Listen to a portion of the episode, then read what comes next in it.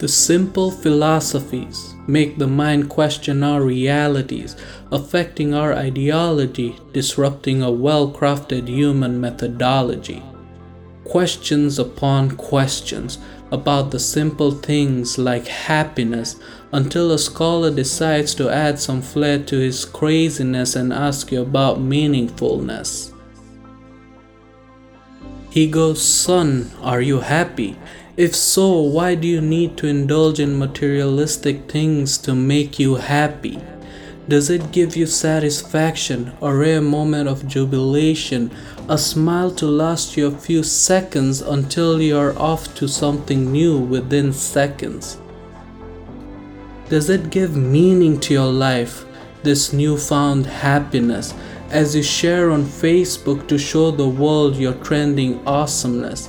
Is it the likes, the retweets, or mentions that lift you on a pedestal to elevate your emotion that makes you happy, but really you're just empty? Is being happy searching for validations in a new generation of interactions, chatting, Snapchatting, gathering momentum virtually, but you're struggling personally? Is that giving your life meaning, or are you another mannequin in the making, putting on a smile, creating a facade? So ask yourself this question Is happiness the same as meaningfulness?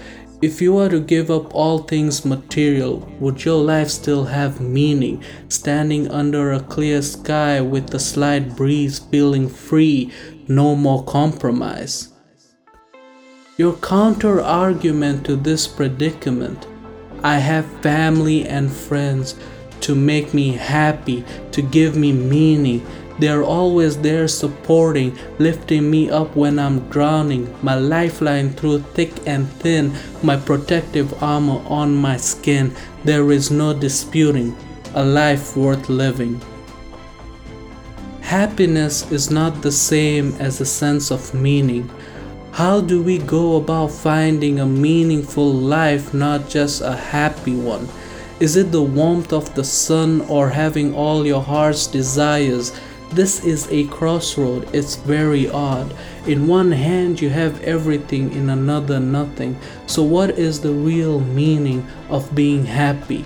A philosopher's riddle which has left you right in the middle.